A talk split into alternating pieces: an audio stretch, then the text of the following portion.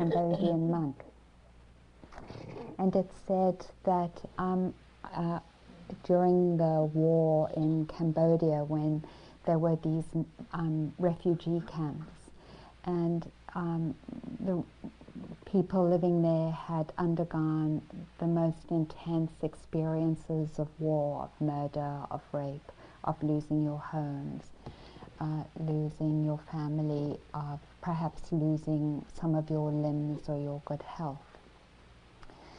And um, I don't know about you, but um, I just remember as a context of the story once when um, my sister took one of my favorite dresses and I wanted to wear it at a party we were both going to. Um, how rageful I was and um, how easy it is over something small, let alone big, to become deeply defended and rageful.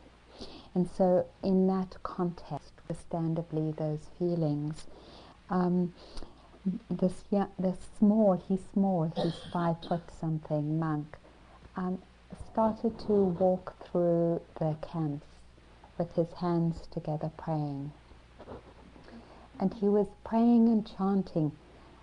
It seems like there's a, is there feedback? Is it, is it, uh, yeah, some kind of feedback? Maybe this is too close. I'll put it down there, that's better.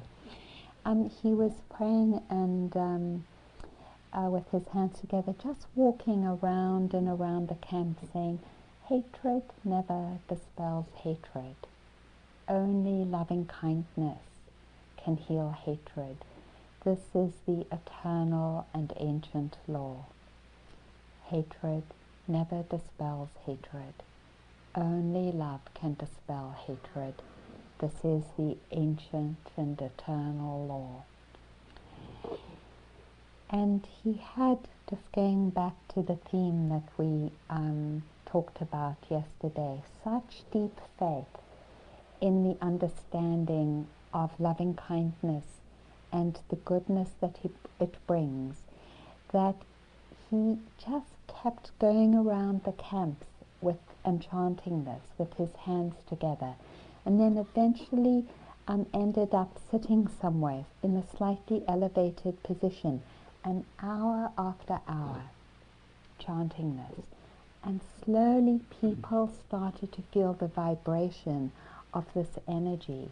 And all those people who one can only imagine how furious and offended and hating they were found this path, this opening outside of the intensity of that suffering and contraction and started to come together and pray with him and chant with him until there were thousands of Cambodians all sitting together chanting hour after hour after hour. So um, today I wanted to in particular explore together one of the qualities, probably one of the most important and beautiful qualities that we can have faith in as a community. And that is the quality of loving kindness. This energy of friendship that is non discriminate, that is um, um, non preferential. And um, one of the experiences that most exemplifies that for me is um, what happened in uh, the teachers' meeting a number of years ago that we had here at Spirit Rock. We were up at the big center. There were about, oh, I don't know, a hundred and something of us, teachers from all lineages, and the Dalai Lama came with us um, to visit us for a number of days. And he had to leave early, and so we um, created uh, uh, two lines to say goodbye to him. And we were um, bowing.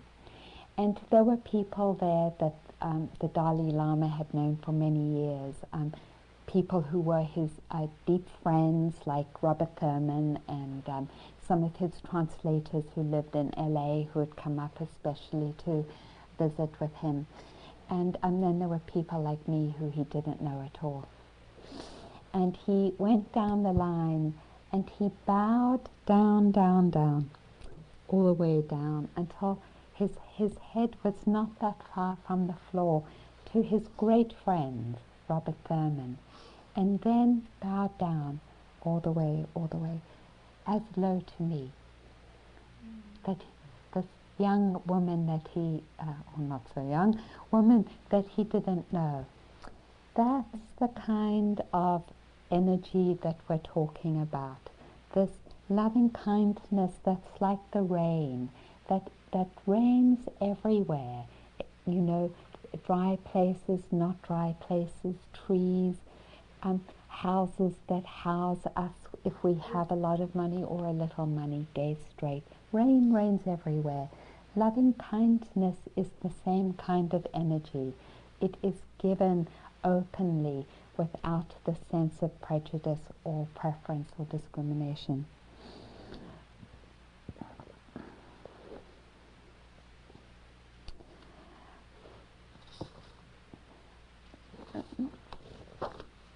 I, I wanted to um, read a, a, then a story about um, um, um, this kind of loving kindness that it's really the same as mindfulness, loving kindness. You know, it's sort of like if you're teaching a waltz, you break everything down and you say, okay, now you put your step, your foot here, now you put your foot here. But actually, each step isn't exact, exactly the dance. So we break up a little bit, you know, the qualities of mind into, well, here's loving kindness and here's um, mindfulness. But they're actually the same. You can't have this kind of love without presence. And actually, you can't have presence or awareness or mindfulness without love. They both are the same thing. So it's said, and then again, this is this wonderful symbol of the Dharma and these teachings, that it is a bird. We are, we are embodying a bird with two wings. One is mindfulness or awareness, and the other is compassion or loving kindness. And the bird can't fly without both. And that's true of loving kindness. So I wanted to read the story about uh, um, something, uh, the challenge that we face. Uh, this is Miriam Greenspan. My first child lived and died in a hospital for children. Aaron arrived long and pink, an unnamed sorrow in his seemingly ancient eyes, his spirit encased in a flawlessly formed body that like a flower faded and died 66 days after his birth. In the days of my vigil with Aaron, I didn't leave the hospital except to go home to sleep. For the two months of his life, my world was Division 33, the neonatal neurology floor, a world of infants with shunts in their heads, children with bombed out vacant stares, others whose brain chemistry was being slowly eroded by persistent, uncontrollable seizures. A world of beeping heart monitors, brain scans, and endless medical tests, of parents with the darkened eyes of unrelenting grief. A world of daily vigil, prayer, and incessant fear. What was wrong with my baby? Would I ever take him home? One of my first ventures out of this world was a necessary trip to the dentist. Mm-hmm. Dr. Ross inspected my teeth and gums and did whatever he did. I was not paying attention to my teeth because I was elsewhere with Aaron. Are you okay? Are you ill? The dentist asked me. His unexpected solicitousness was touching, and I responded simply, I'm not sick. I've given birth to a child who can't leave the hospital. The tears flowed from my eyes unbidden. Without a word, the dentist turned and walked out of the room. At first I thought he had gone to get some implement, something he needed to finish the dental work. Clearly he wasn't done because I was left pinioned to my elevated chair with a dental tray in my lap. But Dr. Ross never came back. I waited for some time before extricating myself from the chair and jumping down to the floor. I remember walking out onto the street where I could see only in black and white and shades of grey. My perception had altered, the colours drained from my world. Why was this moment so memorable? The dentist was not a friend of mine. I had no expectations that he should attend to anything but the state of my teeth. His lapse in professional manners was no big deal, yet the absurdity of being left stranded in a dental chair because this decent man couldn't bear to be in the presence of my pain sent profound shock waves through me. It tapped into something larger, a common experience for people who are grieving, a sense of living a life that cannot be listened to. The isolation of feeling this way is stark enough to drain the colors from one's world. And I read this um, because it seems that when we are feeling really groovy and high and comfortable, when the breath is easy, when someone has recognized us like, oh, Arinna, you've given a good Dharma talk, then it is so easy to be loving, you know? But uh, last year in the summer, I was asked to um, speak at the Buddhist Peace Conference in um, Amherst College. Oh no, Hampshire. Well, Smith. No, no, no. It was. This was a Buddhist Peace Conference. It was at Amherst or Hampshire. I forgot. Hampshire. No, Holyoke. Holyoke. and it was, um, I was on a panel and with um, um, uh, Ilda, um, Ilda Balder, Baldoquin Gutierrez and uh, Diana Lyons from the Buddhist Peace Fellowship and myself. And um, we'd spoken first and Ilda was sitting in the middle and then we were coming back again and um, there were two really kind of uncomfortable looking chairs, and then the chair in the middle had a cushion and was the most comfortable looking.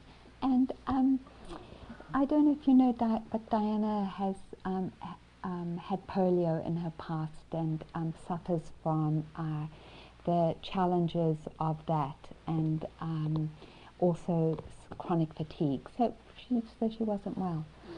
And um, I went and took the chair in the middle. That was the comfortable chair with a cushion, and I didn't give it to Diana. And afterwards, I felt mortified. And, um, and I thought to myself, this is really a hard place to love. You know, I would actually much rather turn away from this place inside of myself because it isn't a place that one likes to admit to, and it isn't a place one likes to actually acknowledge and share with other people. Mostly, what I notice about these places is that we sort of keep them silenced and hidden, and we actually don't listen to them we turn away from them as though truly who we were was the, the kind of person that's loving, that every now and again can experience this non bargaining love, but we're not the type of person who, in front of lots of people, would take the most comfortable chair. And I talk about this because love, this love that we're talking about, is the kind of love that holds both the places where it's easy and where we are healed, and also the places where we aren't. You know, and so as I um, worked hard not to push that part of myself out of my listening, but actually to invite it and to acknowledge and accept in this moment, this is what came up. Can I listen to it? Can I be present for this kind of feeling? Now, it wasn't grief because my son wasn't dying, but it was a deep sense of inadequacy that I felt like had to be met by taking the most central and visible chair of the three. Like this is this is this is a way I can be important because I'm sitting in the middle of the threesome, you know, rather than to one side, in the big chair with the pillow. The kind of practice that we're invited to is a practice that is able to listen to all of ourselves. And the delusion that we experience is that these places that we are ashamed of about ourselves, the places where we have either been very unskillful or harmful in some way, or maybe where we've stolen or been dishonest or whatever, because it, you know it's a little different for each one of us. That place is as much a part of our humanity as the part that is kind and loving. And we think that it is peculiar to us. And I share this example with you to acknowledge the universality of all aspects of ourselves, that each one of us experiences that sense of inadequacy or insufficiency, of not being good enough, as well as the moments of feeling fully blessed with love and compassion and presence and kindness.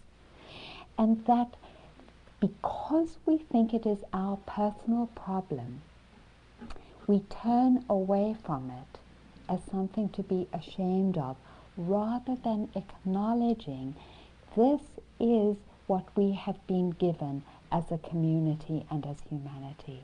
We have been given both.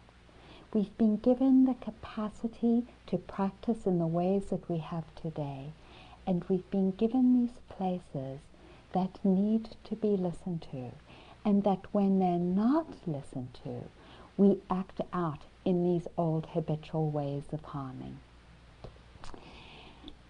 So, this loving kindness is about listening to these places.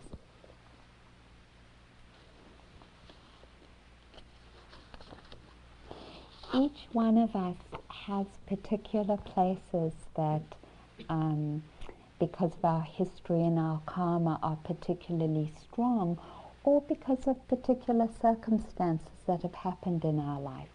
It might be um, the loss and grief of getting a diagnosis of cancer. I was just with a student a few days ago who had been um, uh, diagnosed with a reoccurrence of cancer and that it was already quite uh, well developed, and that kind of grief. Or it could be the loss of, um, a, of, a, of a relationship we don't like to acknowledge these energies, particularly in the United States, which has this culture of optimism. You know, it's like if you're feeling despairing or lonely, or if you're grieving, then there's something wrong with you. It's pathologized and then immediately medicated because that's how a lot of money is made. And that doesn't mean to say medication isn't good. But it's this way in which we don't allow ourselves as a community to openly feel lonely or to grieve or to feel inadequate or insufficient, to allow it as part of our humanity and in that to that extent to heal. So um, I love to think of, of a story that Christina Feldman told when she was practicing in Tibet in a cave. And she was um, um, by herself in this cave, high up on the mountains, had a great view. And she said she was just getting really high on this practice of loving kindness, sending out love. May, may all sentient beings be happy. May all sentient beings be well. May all sentient beings come to an end of suffering. And then comes the stray dog, you know, yapping and yapping and trying to grab at her food. And she's like, you know, you know, go away, go away, I'm practicing loving kindness. and and the dog doesn't go away, and the dog doesn't go away, and then eventually it goes away, and the next day she's there sitting at the entrance of her cave. What she says is um, sending love to all SBs, sentient beings, and um, and then the dog comes again, and she just is like, you know, you are interrupting my love, and grabs a stone to throw it at the dog. And then, of course, she has such good karma, her teacher comes right at that moment.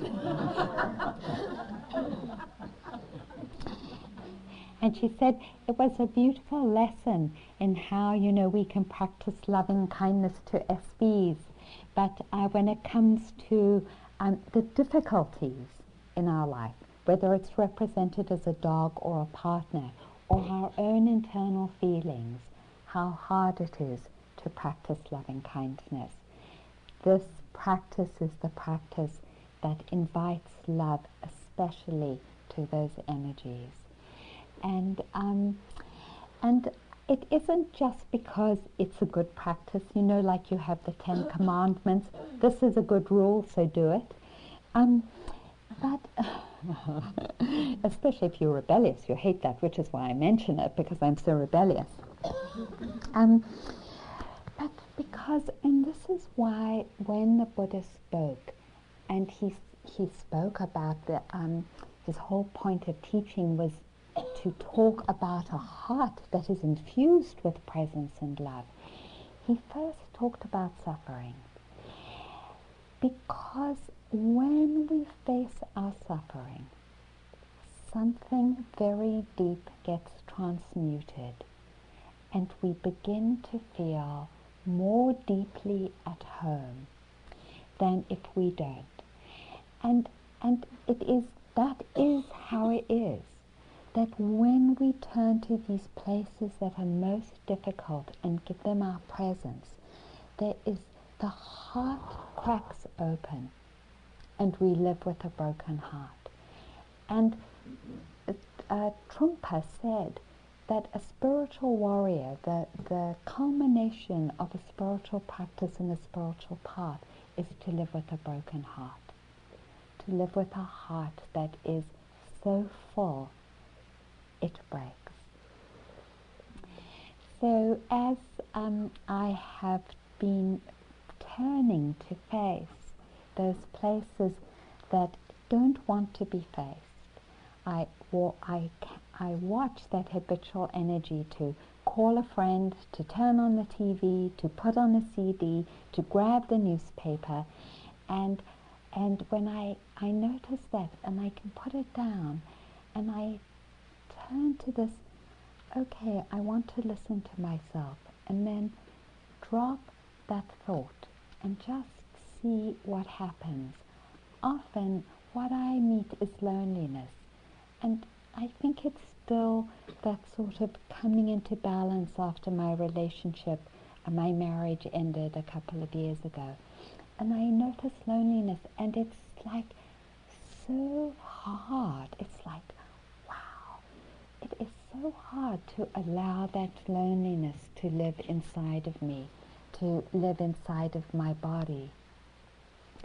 And if I can do kind of what I mentioned yesterday, which is not to sink into it like, oh, I'm so lonely, oh my God, what am I going to do about my life? Or just to turn away, come on, Arinna, you, you know, oh, one of my friends said this to me. She said, you, you know, it's been over two years, what's the problem? You know, it's so easy to take that voice on, you know, but just to say that I want you to know that I'm present for you in a way that dentists couldn't be. I'm present for you, loneliness. And as we are able to bow down and to surrender to these places inside of ourselves, we come to that place of a broken heart, of a heart that's actually filled with love, because that's how it works. As we turn to those places, we, we come back home to ourselves in a, a very deep and organic way.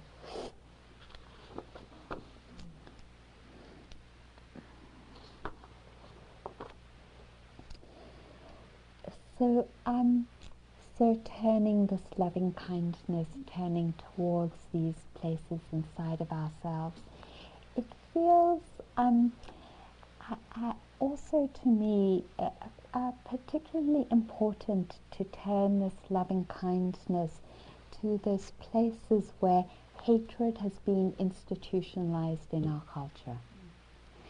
Because it's easy for loving kindness to stay within the confines of the practice of SBs.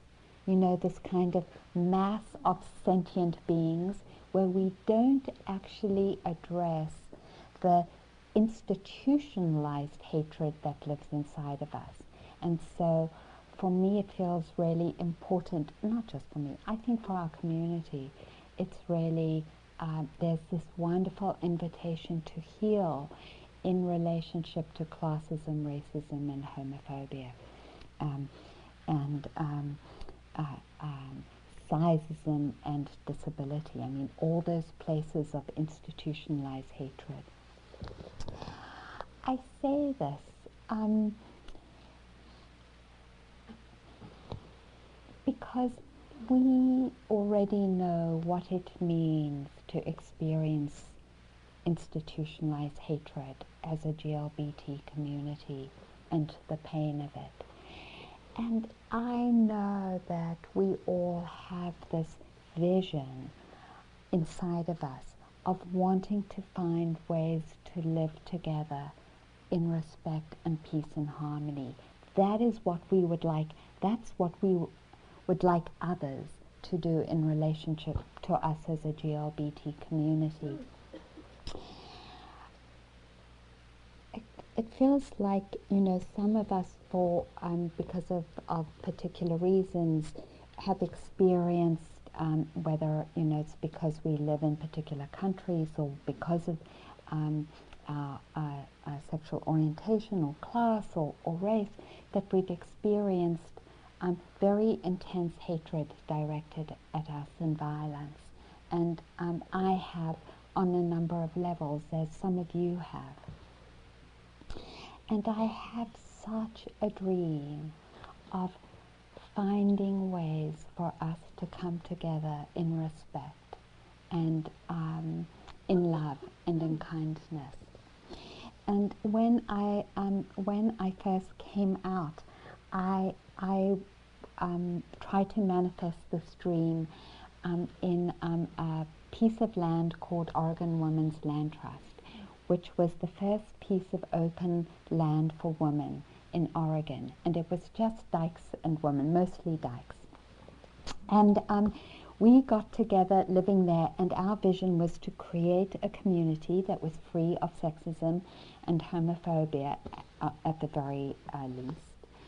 And um, we tried mightily and failed mightily, and our community disintegrated.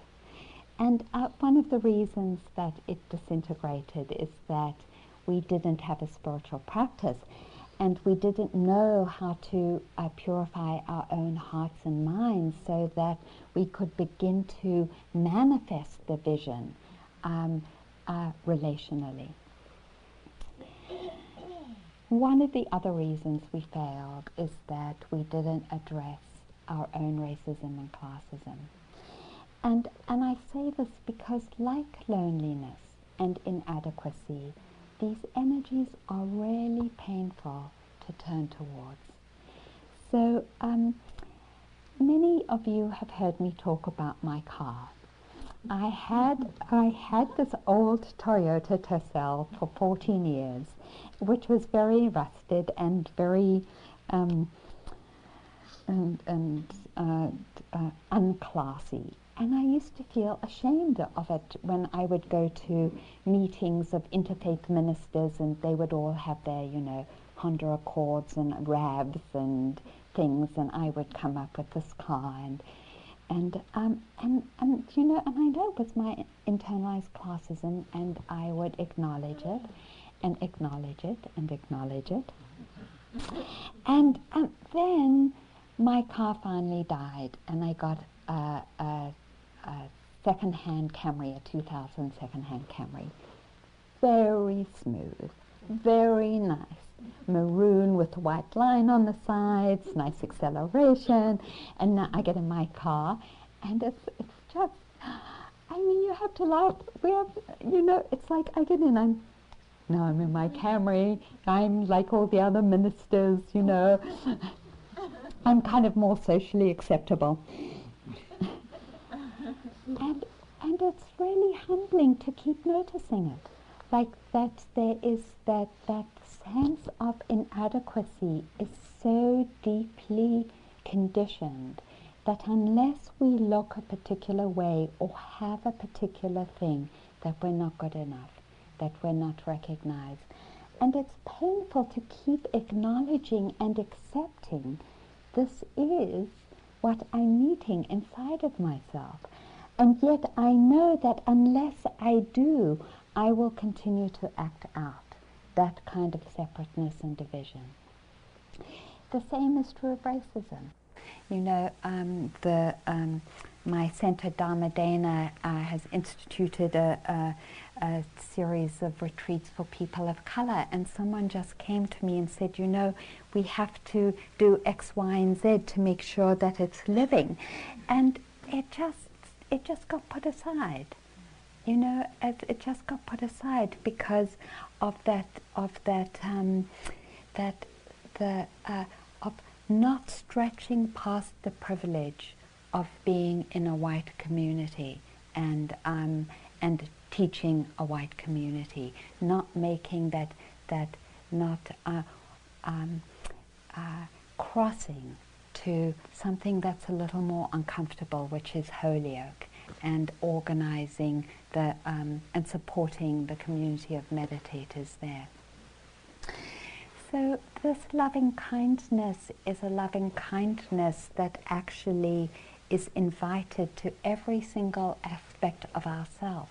And the beautiful thing about it is that when we can love in this deep acceptance and forgiveness of ourselves as we are, there is a healing that comes about so that we act out less and less these conditioned energies. And that is what we most want. That is what we most want in terms of how we relate to ourselves, and it's what we most want in terms of how we relate to each other, which is a heart that is indiscriminate in its friendship.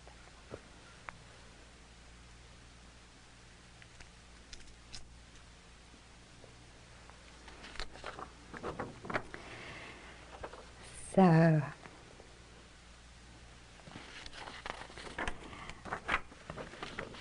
let me um, end with a particular practice, um, which is uh, a practice that um, helps us come to uh, that helps us come to um, this um, relationship of friendship.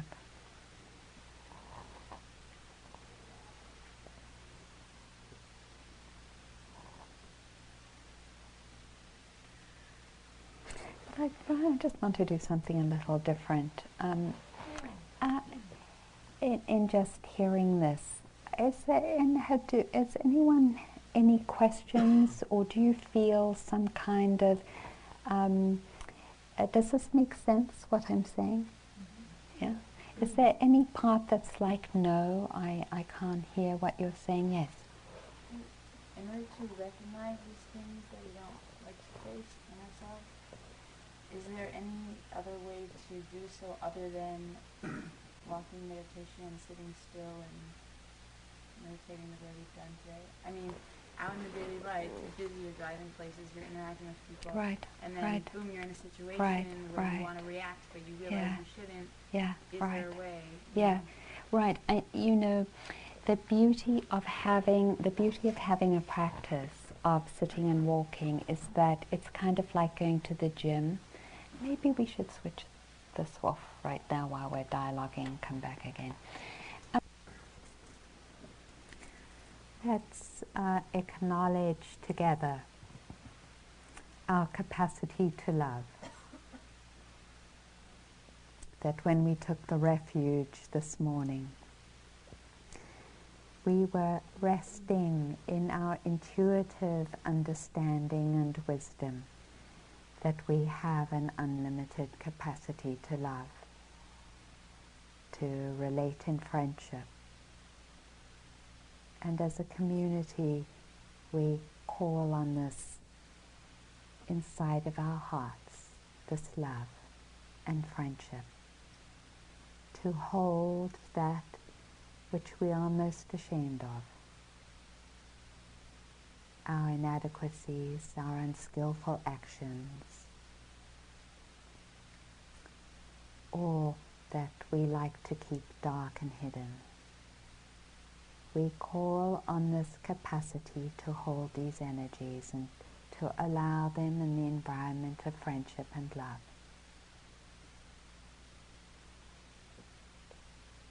to allow them to live openly because we know this is shared by all beings, these places and spaces, part of our heritage as a community and as humanity, calling forth this love to love.